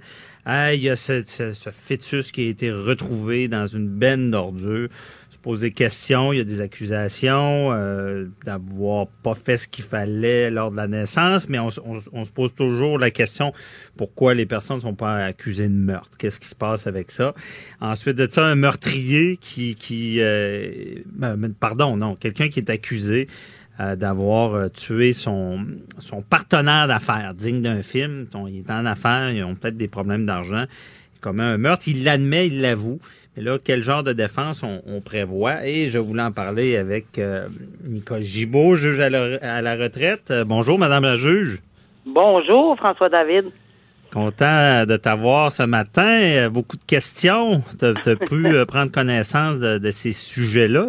Oui, Le oui, premier oui, étant, ça, ça, ça, on se pose beaucoup de questions, mais je pense que c'est assez complexe. C'est lorsqu'un enfant décède à la naissance comme ça, puis là, c'est assez atroce. On, on, retrouve le bébé, le fœtus, là, dans, dans les poubelles. Euh, pourquoi ils n'est pas accusé de, de, de meurtre? Ben parce que pour être accusé de meurtre, pour euh, que ce soit un homicide, euh, mm -hmm. il faut, le fœtus n'est pas euh, malheureusement, c'est pas reconnu comme un être vivant. Okay. on se souvient, il y a eu une cause assez célèbre, malheureusement, par le fait que le monsieur avait frappé sa dame avec une fourchette et avait euh, évidemment oui. l'enfant était né. Euh, on a pu, on avait pu à ce moment-là euh, faire la preuve que l'enfant est né viable, même s'il respire pas, etc. Mais il faut au moins qu'il ait vécu. Ici, c'est pas le cas, donc on peut pas l'accuser d'homicide comme tel. alors, dans les circonstances, ces deux chefs d'accusation qui sont très rares. Moi, j'ai honnêtement, j'ai rarement vu ça. J'ai retrouvé seulement qu'une cause, mais une cause assez importante de la Cour suprême, donc qui nous donne un peu les balises, puis nous explique un peu comment ça, ça va se passer.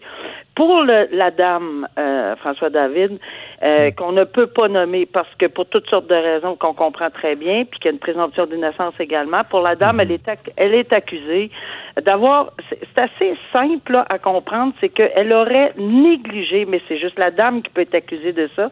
C'est une personne de sexe féminin qui donne naissance, de toute évidence. Oui. Alors, c'est juste une dame qui peut faire l'objet de ce genre d'accusation.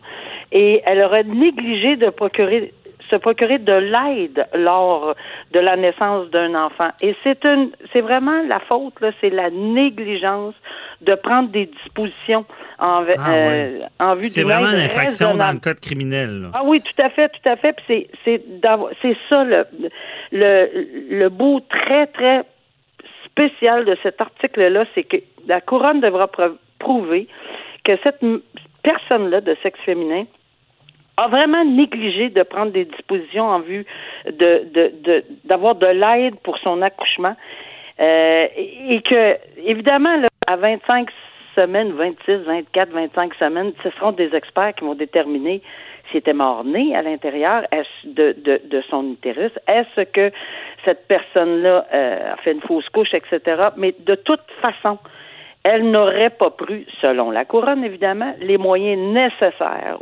Donc, elle a été négligente en ne se rendant pas à un endroit, évidemment, à un hôpital, où on pense tout à l'hôpital, au 911, à l'urgence, n'importe où, là, lorsque ça commence. Et le deuxième chef d'accusation, mais là, c'est parce que c'est plus, c'est très grave. Euh, c'est évidemment le fait d'avoir fait disparaître un cadavre. Mais là, il s'agit plus. Évidemment, il faut qu'on prouve que, évidemment, on savait que.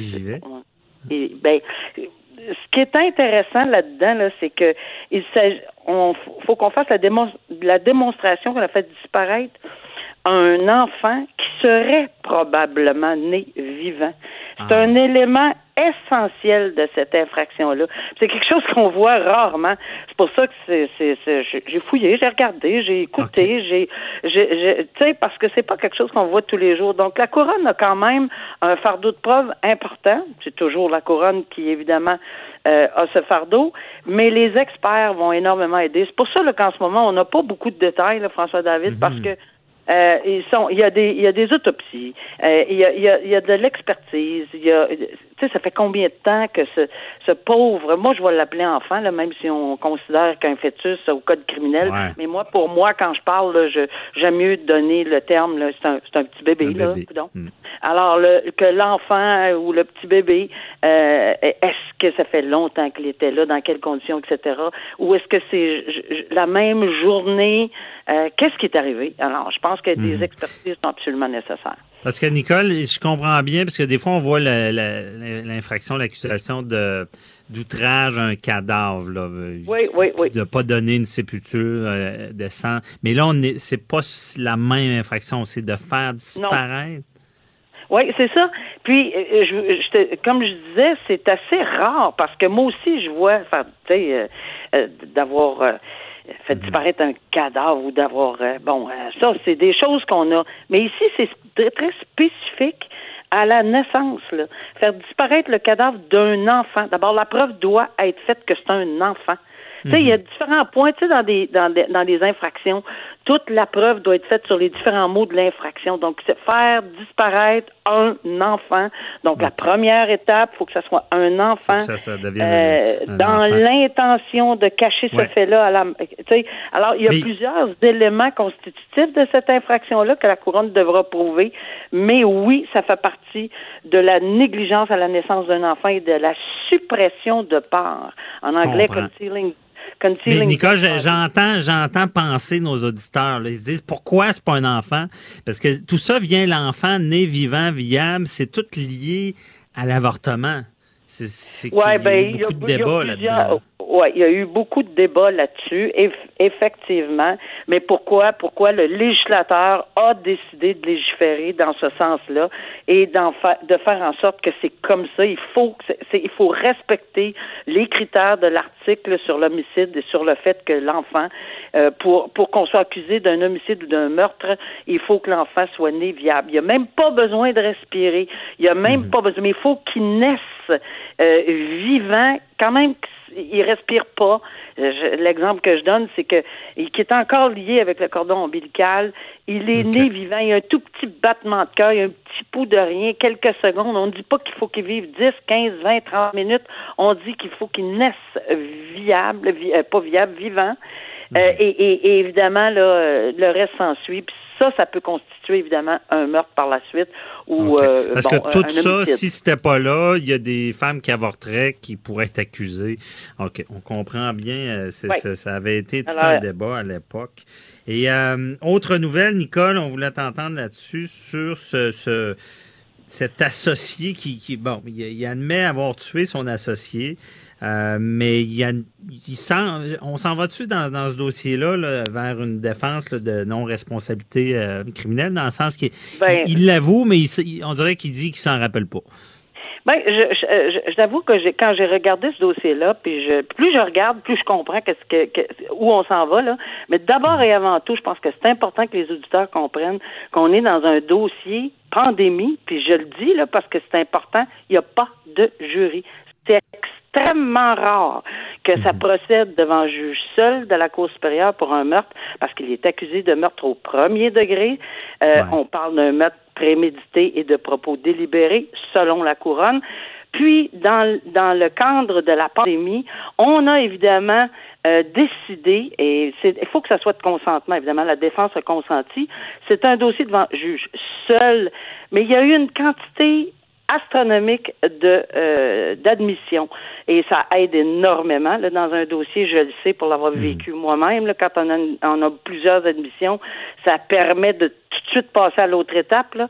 alors dans les admissions il admet avoir il admet être l'auteur, mais lui, dans sa, avec ce que je comprends de ce qu'il évoque présentement, c'est que son intention n'était pas aussi spécifique qu'il est demandé pour un meurtre au premier degré, avec propos délibérés. Par contre, la couronne a des témoins à l'effet contraire qui diraient qu'il l'avait pris. Euh, bon, Mais je pense que chez lui, on trouvait.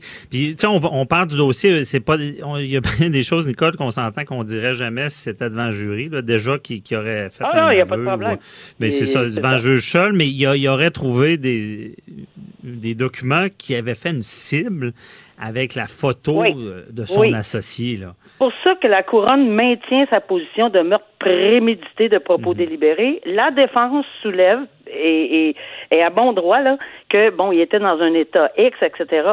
Je ne pense pas qu'on a annoncé, d'après toutes mes lectures, d'après tout ce que je vérifie, on n'a pas annoncé de, défense de non-responsabilité criminelle, mais on pense souvent à l'état mental complètement déconnecté de la réalité. Je ne pense mhm. pas qu'on s'en va là, mais je pense qu'on veut affaiblir la responsabilité, donc partir du meurtre prémédité pour affaiblir à meurtre deuxième degré. En bout de ligne, une sentence à vie. Mais la différence, c'est sur la libération conditionnelle, de toute évidence. C'est 25, ans minimum dans un cas. C'est ça. Et dans le cas de deuxième degré, ça va être entre 10 et 25. Mais là, on amène des éléments. Une, il était euh, dans les forces armées, il y aurait eu un choc post-traumatique, euh, il se souvient plus de rien. On entend, j'entends, j'entends très bien ce qui s'en vient ou ce qu'on va plaider, là, de, de mhm. toute évidence, alors qu'on veut amoindrir cette responsabilité-là pour en faire un meurtre deuxième degré. Alors, c'est un peu la route là, que, que, que prend ce dossier-là présentement. OK. Merci beaucoup, Nicole. Très éclairant. On se reparle pour un autre dossier. Euh, avocat à la barre. Donc, euh, bonne journée. Bonne journée. Merci à vous. Au revoir. Déclarez-vous solennellement de dire la vérité, toute la vérité et juste la vérité. De 9 à 11. Avocat à la barre. Avec François-David Bernier. On revient sur le dossier de We Charity. Euh, ce matin, Caroline Saint-Hilaire me disait que ce soir, elle n'écouterait pas vraiment le match de hockey, mais euh, c'est que le comité de la Chambre des communes va poser des questions dans ce dossier-là sur les conflits d'intérêts possibles. Et euh, on demande à Maître Jean-Paul Boilly, chroniqueur qui est avec moi, Maître Boilly, ce soir, hockey ou débat à, à, Chambre des communes? Ou les deux, peut-être. Les deux, Parce que ça va être intéressant. Euh, bon, le hockey va être intéressant, c'est sûr. Le, Canadien, le, club de hockey de toute une province. Euh, le débat ce soir, oui, euh, écoutez, il faut comprendre une Mettez chose. la table avant. C'est quoi qui se passe ce soir? Là, là, c'est un comité sur la siège des communes, qui, de la Chambre des communes qui va siéger sur les conflits d'intérêts. Bon. Ça, le comité qui est, bon, conservateur, bloquiste, NPD, libéraux là-dessus, euh, il faut comprendre une chose. Ce qui est immoral dans la vie n'est pas toujours illégal. Hein? On comprend ça. Il y a des fois des choses qu'on fait dans la vie que, vous savez, en droit, on est des avocats, il y a des juges, bon, etc. Pour que quelqu'un soit condamné d'avoir fait quelque chose, il faut que ça soit illégal. Hein? Si hmm. c'est immoral, des fois, s'il n'y a pas d'infraction, il, ne peut pas y avoir de, mauvaise conduite. Hein? On peut dire à quelqu'un, on te tape le bout des doigts parce que t'es pas fin, puis parce que t'as pas été gentil, t'as pas fait un beau sourire. On peut t'envoyer promener parce que t'as pas ri, parce que t'as pas aimé quelque chose, mais on peut pas te condamner. Alors, la Chambre des communes, ils ont des règles. Hein? Ils ont un code de conduite qui s'appelle euh, le, code de conduite au niveau de la Chambre des communes sur les conflits d'intérêts. Alors, ce code-là prévoit bien, bien, bien, bien, bien des choses. C'est intéressant, savez-vous pourquoi? Parce qu'il y a des avocats, des fois, qui le lisent, le code. C'est merveilleux, c'est merveilleux. Et on, on, y fait des trouvailles. Parce que là, dans l'affaire de We Charity, il faut comprendre pour mettre la table. Parce que ce matin, je prenais nos amis Caroline Saint-Hilaire. L'avez-vous lu, le code? Ben oui, moi, ça m'intéresse toujours. Écoutez, ce matin, j'ai pris, puis nos amis qui sont pas nécessairement de même allégeance politique que moi, je les respecte et j'espère qu'ils font, euh, c'est réciproque. Alors, il disait, bon, le premier ministre, bon, si M. Morneau, le ministre des Finances, Bill, de son prénom, son petit nom, c'est William. Alors, si William, de son prénom, euh, euh, Morneau, doit démissionner, bon, on dit, ben, Justin, a fortiori, il devrait démissionner lui aussi parce que ils sont entre guillemets, euh, responsable du même crime, entre guillemets. Or, pour qu'il y ait un crime, il faut qu'il y ait quelque chose d'écrit. Ben moi, évidemment, avocat comme je suis, puis mais c'est pas une question d'avocasserie. C'est une question de voir pourquoi il y a un code, puis pourquoi il faut qu'il soit respecté, puis pourquoi que les règles de déontologie sont importantes. Parce qu'on Là, veut vous nous faites languer. Est-ce qu'ils l'ont oui. enfreint ou pas? ben voilà, c'est là qu'il faut regarder. Parce que on dit qu'un député, je vous lirai pas, là, mais un député, c'est l'article 8 des règles de déontologie de la Chambre des communes, que je vous rappelle, qui ont écrit que les, les, les députés qu'on élu, on, on fait, à chaque quatre ans, on fait des élections, des fois c'est avant. Bon, c'est, ça, c'est, on, on appelle ça le tribunal populaire. hein. Ça s'appelle des élections. Pas des, des, des, des candidatons, puis des Facebook de ce monde, puis des réseaux sociaux. Non, non. Les élections, ça, c'est le tribunal populaire. Vous décidez si un parti ou quelqu'un que vous voulez voir, vous voulez vous représenter, va vous représenter pour Et lorsque les gens sont pas contents, c'est vous qu'est-ce qu'ils font? Ils chiolent pas, puis ils font pas des ah ci, ah ça, puis démissionnent. Ben, non, non, non.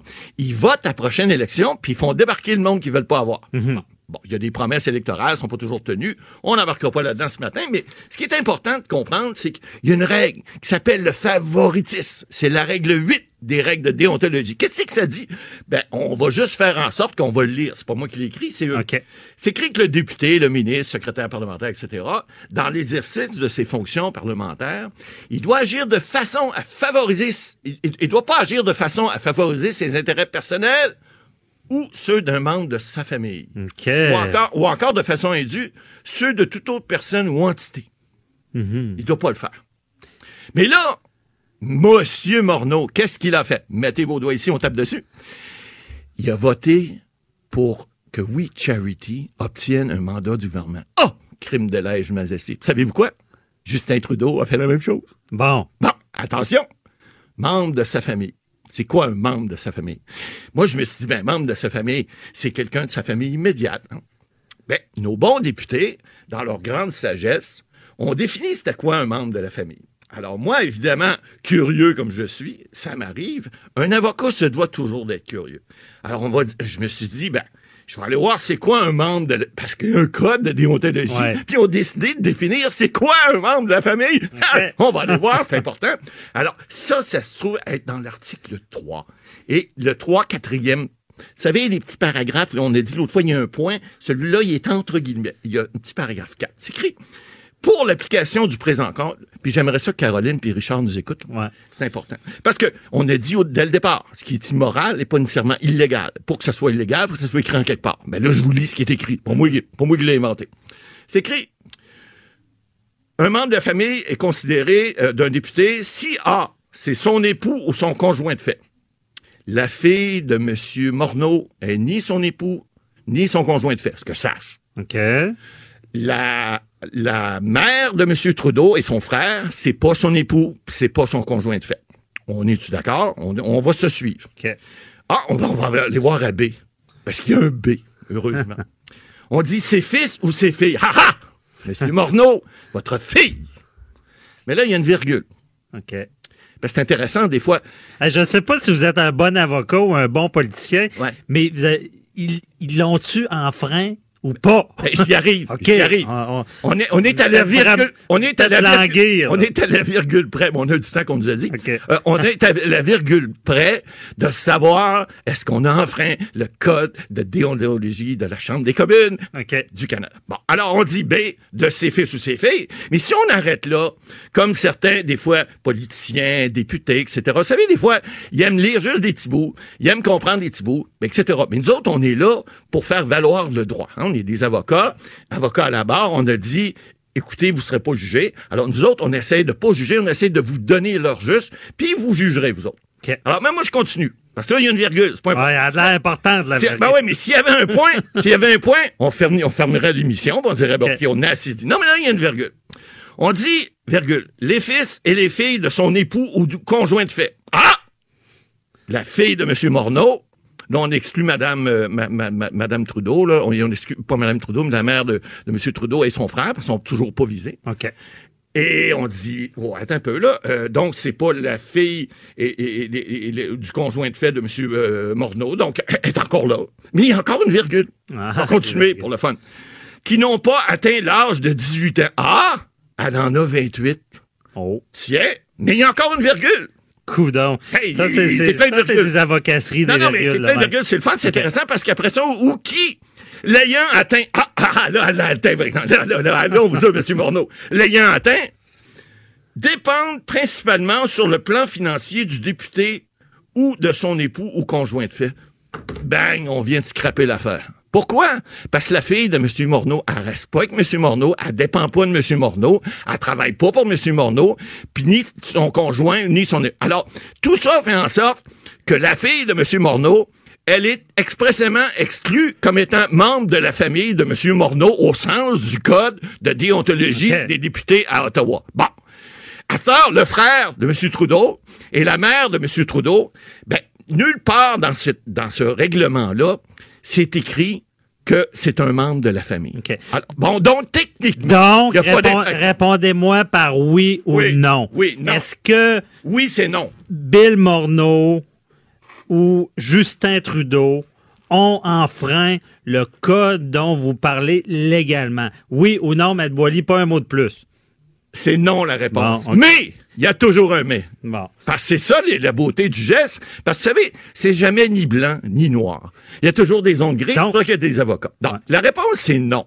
Maintenant, faut aller plus loin parce que là, je vois l'opposition dire hey, hey, hey, c'est un vieux libéral, on le sait, il défend Ouais. sa gang. Non, non, il défend pas Non, sa là, gang. on- on, parle en droit. teinté. On parle en droit.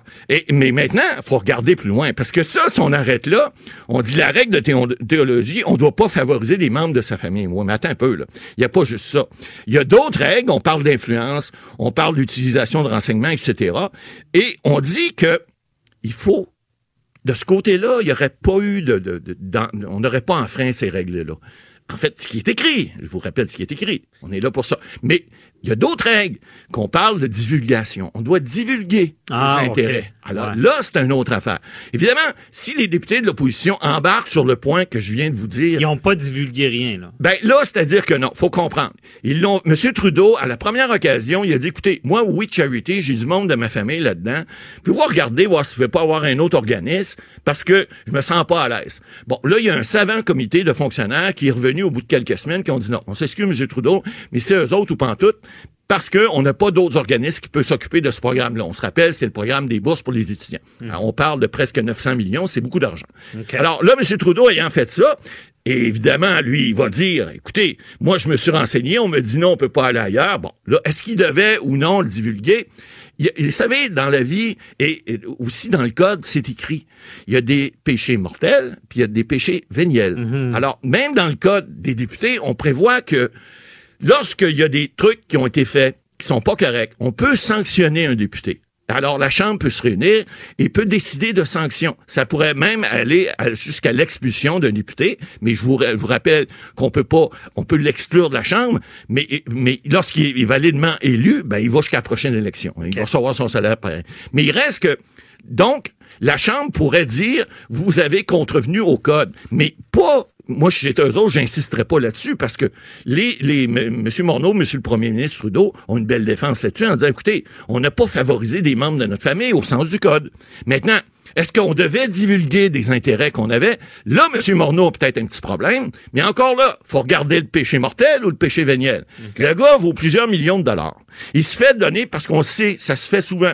La, la Chambre le prévoit d'ailleurs, qu'un député peut accepter des cadeaux au-dessus de 200 dollars, mais il doit les divulguer. Il doit dire dans les 60 jours, il y a un commissaire à l'éthique qui doit dire, bon, écoutez, monsieur le commissaire, voici, j'ai reçu telle, telle affaire. C'est la même chose s'il reçoit un avantage, un voyage ou des choses comme ça. Bon. Monsieur Morneau est allé au Kenya pour l'organisme We Charity. D'après moi, ils l'ont pas amené en barouette, ça a coûté 41 000. Bon, on- écoutez, là-dessus, on peut comprendre que, bon, des voyages dans des pays exotiques, ça coûte cher. En première classe, ça coûte encore plus cher. Plus les hôtels, plus les ci, plus les cela, plus sa garde rapprochée, euh, ça coûte cher. Bon. Est-ce que c'était rentable pour l'organisme? Probablement. Ça, c'est à eux de le Ce que M. Morneau n'a pas fait, il l'a pas divulgué. Il aurait dû le faire. Aussitôt qu'il l'a su, il a divulgué. Alors, dans les règles de la Chambre de communes, on dit qu'un député qui se fait mea culpa, autrement dit, qui, qui, qui vient divulguer, même si c'est a posteriori, si sais, faute, Ah ouais. faute avouée et faute avou- à moitié pardonnée. OK. mais là, on comprend, mais on n'a plus de temps, mais euh, je veux finir là-dessus. Est-ce que vous êtes d'avis qu'ils doivent démissionner? Pas en tout. Là, sans, sans atteinte politique? Non, sans atteinte politique, puis ce sera un conservateur euh, ou un piqué, un bloquiste, c'est la même chose. Euh, dernière que- question. Oui. Est-ce qu'on va entendre Justin Trudeau et Bill Morneau? Est-ce qu'ils vont être questionnés ce Ah, soir? pas, pas- pas ce que je sache, parce qu'ils l'ont déjà été. Maintenant, comment la, la Chambre va, va- va- ça va virer au vaudeville, mais ça va être le fun à regarder, parce qu'évidemment... Mais on je vous n'entendra pas Justin ce soir. Non, pas se poser, mais il reste que on va quand même savoir la position des partis. Et puis, comme je vous dis, euh, je suis pas sûr que les partis d'opposition vont sortir ce que je viens de vous dire là. Bon, très intéressant. À la cachette, que toujours plein intéressant. C'est long un peu avant, mais on a eu des Ah, on réponses, M. Boily. C'est très intéressant. Merci, on se retrouve demain. Euh, Et euh, donc, on, on parle à Vincent Dessureau. Le buzz de Vincent Dessureau. Salut Vincent. Salut François, salut François David, ça va bien? Ça va très bien, surtout quand je vois tes sujets. là, je suis toujours, euh, j'ai toujours hâte de te parler. Euh, parce que Beaucoup de choses Euh, aujourd'hui, oui. Ouais, ben c'est ça. Ben, je vois euh, des voitures électriques euh, qui, qui éclipseraient la Tesla. Euh, Tesla, j'ai de la misère à parler. Tesla. Euh, vraiment? Y Ben- a-tu a-tu de, de quoi sur le marché qui pourrait être aussi. euh, Pas encore, pas encore. Évidemment, Tesla domine euh, au niveau de la, de la technologie depuis un bon moment, mais arrive, et c'est intéressant parce que les grands constructeurs font tout pour essayer de rattraper Tesla au niveau, entre autres, de, de- du nombre de kilomètres qu'on est capable de faire avec une recharge complète sur bon, l'équipement, la conduite autonome, et on peine à rattraper ce retard qu'on a sur Tesla. Est-ce que c'est un petit joueur qui va réussir? Peut-être, euh, puisque il y a un petit constructeur en Californie qui s'appelle Lucid, L-U-C-I-D, et qui développe des voitures électriques de leur côté depuis un certain temps. Et il devait présenter euh, au, euh, à New York pour le salon de l'auto en avril dernier la Air, donc la Lucid Air, une berline de luxe là, qui entre vraiment dans la catégorie des, euh, des Tesla. Et malheureusement, ça avait été annulé ce lancement en raison de la COVID. Évidemment, au mois d'avril en plus, c'était à New York, euh, c'était on oubliait ça le salon de l'auto. Alors, euh, c'est prévu plutôt pour le mois de septembre le lancement de cette voiture-là. Pourquoi on en parle aujourd'hui? C'est parce que euh, aux États-Unis existe l'agence de protection de l'environnement, la EPA, qui va faire toutes sortes d'analyses avant qu'un véhicule sorte. Dans ce cas-là, les analyses de batterie, euh, est-ce que c'est sécuritaire, euh, est-ce que combien on peut faire sur un chargement? Et ce qui a vraiment surpris tout le monde, c'est que la Tesla, euh, pas la Tesla, la Lucid Air est capable de faire sur une seule recharge complète de son modèle, il faut dire le plus, euh, ce qui celui sera le plus cher, là, 832 km. Sur une seule charge. Euh, Ouais. Pour l'instant, celle que la pole, c'est la Tesla Model S, euh, donc pas la- le modèle 3 moins cher, là, vraiment Model S qui fait 647 km. Donc c'est pas un petit euh, un petit gap, là. c'est pas euh, Hey, 6 ça à commence 700. à être intéressant, 800 là, Écoute, là. 832 km, il y en a qui vont passer leurs vacances au complet et sur, sur un- un- une seule charge ou qui sont capables. C'est l'aller-retour aussi qui est intéressant, capable de dire ben, je suis capable de faire Montréal-Québec puis de revenir sans avoir besoin de, de, de même m'arrêter puis de me questionner est-ce qu'il va y avoir une charge à l'endroit où je vais. Donc, euh, plus on a d'espace, plus euh, ça permet de ne pas s'inquiéter quand on part. Euh, donc, c'est pour ça que c'est intéressant. Également, le, la fameuse accélération des véhicules électriques, toujours euh, exceptionnelle. 1000 chevaux, donc l'équivalent de 1000 chevaux en- est capable d'accélérer 0 à 96 km en 2,5 secondes. Donc, c'est encore des performances dignes de, dignes de Tesla là, qui vous collent au siège. Le seul problème, on ne sait pas le prix encore. Alors, est-ce que c'est moins cher? Est-ce que c'est plus cher? On ne le sait pas, mais on sait que la technologie sera là pour aller vraiment se coltailler avec Tesla. L'autre problème, euh, c'est la production. Tesla a, eu, ça a été tout un défi d'arriver à faire une production importante de ses voitures. Mais là, quand tu es un petit joueur, euh, il y en aura pour des années avant d'être capable de livrer la demande, si demande il y a. Et euh, il y aura un système également de conduite semi-autonome, à peu près l'équivalent, donc capable de nous faire lâcher le volant et de se laisser conduire. Alors, on en saura plus en septembre. Ben oui, puis la compétition, c'est jamais mauvais. Et des fois, ces petits joueurs-là sont achetés par des gros joueurs qui font que ça, ça, ça s'est produit plus Écoute, rapidement. tu as tout à fait raison. Il risque d'avoir des, euh, des, des- des gens derrière cette entreprise-là qui vont avoir des offres mirobolantes, sûrement, de grands Mhm. constructeurs qui ont pris du retard. Alors, euh, oui, c'est un, un bon point que tu amènes. Ça se peut bien que ce soit le cas. On va surveiller Ben leur, leur progrès dans les prochains Ah, mois. D'ailleurs, Vincent, tu as peut-être pas répondre, mais moi, je me rappelle des moteurs roues d'Hydro-Québec. Ben qui, puis je sais pas, on n'a plus jamais entendu parler de ça. puis- Ben, c'était supposé être la, la, la révolution, c'en était une, mais euh, bon, qui, a- qui ne sait pas. euh, c'est une des On grandes sait, frustrations de certains achetés, ingénieurs. c'est une frustration que plusieurs ingénieurs québécois ont encore sur le cœur. Je pense comme l'avion euh, Avro Arrow, là, des, des, Ah des- ouais. des trucs extraordinaires que les Québécois ont fait, mais qui ont malheureusement euh, pas eu leur heure de Mm. gloire. Ouais. Et là, on parle toujours de technologie. euh, c'est une technologie dévoilée par Google qui serait brillante. Oui, que je trouve très intéressante parce que nos téléphones intelligents, pour ceux qui ont des Android, mais bon, que ce soit les, les- les iPhones, euh, ont euh, des capacités quand même extraordinaires de nos jours et ils ont à l'intérieur un accéléromètre, donc qui permet de savoir, par exemple, est-ce que le téléphone est à l'horizontale ou à la verticale. C'est entre autres une Ouais. des raisons les plus utilisées. Mais ce que ce qu'a annoncé Google, c'est que les téléphones Android, on ne sait pas exactement quelle génération encore, mais on parle d'une bonne quantité de téléphones Android qui sont vendus euh, à coups de, à de milliards là, dans le monde. Euh, donc, auront la possibilité, sous peu, de détecter les séismes, les tremblements de terre. Euh, Parce qu'on se retrouve, comme la- une grande partie de la population se trouve à avoir un téléphone du genre dans leur poche, c'est comme si on avait des, euh, de l'équipement, des sismographes, tous dans notre, dans notre poche. Alors, le calcul, automatiquement, là, évidemment, c'est pas si tu brasses ton téléphone, ça déclenchera rien. Mais si dans une ville, soudainement, tout le monde se met à brasser d'un coup, temps. le- le- les algorithmes vont être capables en écoute, une fraction de seconde de repérer qu'il y a un, un séisme, de noter sa puissance et de d'évaluer en triangulation là, exactement son épicentre. Et l'avantage, c'est que les gens qui sont plus loin et qui auront dans quelques secondes euh, le, le- le choc, mais pourront être avertis parce que le signal va arriver plus tôt que l'onde de choc et ça permettra de se mettre à l'abri. Alors tu pourras avoir un, comme d'ailleurs c'est un système qui existe déjà entre autres en Californie avec des applications, la Shake Alert. Alors euh, c'est des, des- justement de l'équipement distribué un petit peu partout dans l'océan et également en Californie. Et c'est un séisme, ça va écrire pip pip. Bon, euh, séisme en- qui arrive dans 7 secondes Hey, et là tu as le temps d'aller Euh, Wow. Nos, nos téléphones sont euh, dans, dans, dans pas long, ça va tout faire. Ben oui. Moi, j'attends encore, tu sais, euh, l'étiliomètre dans le téléphone. Ah, direct, ouais. correct avant de oui, partir. oui, tu vas peut-être perdre des clients, par contre, rendu Ouais. là. Euh, et la- et l'autre avantage, François David, c'est qu'on dit que des tours à bureau, par exemple, des commerces, pourraient être branchés instantanément, de sorte que s'il y a un séisme qui arrive, les ascenseurs peuvent automatiquement s'arrêter, le gaz pourrait être fermé, donc rapidement, Mm. des systèmes automatisés pourraient se protéger en une, une seconde ou deux euh, pour euh, se mettre à l'abri et sauver Ah, des vies. fou. Alors, euh, évidemment, iPhone pourrait embarquer par la suite, mais je pense que c'est ce genre de technologie-là qui va, euh, qu'on va retrouver le plus, de, de- de- de plus en plus souvent partout dans le monde. Très intéressant. Hey, merci Vincent, faut se laisser, on t'écoute tout à l'heure. Puis tu vas dire si c'est mieux de boire du froid ou du chaud de- durant la canicule. Absolument. Merci, merci à toute l'équipe. Euh, Samuel Boulet, Alexandre Moranville à la régie, euh, euh, Joanie, Marie-Pierre Caillé à la recherche. On se retrouve demain à la même heure. Bye bye. Cube Radio.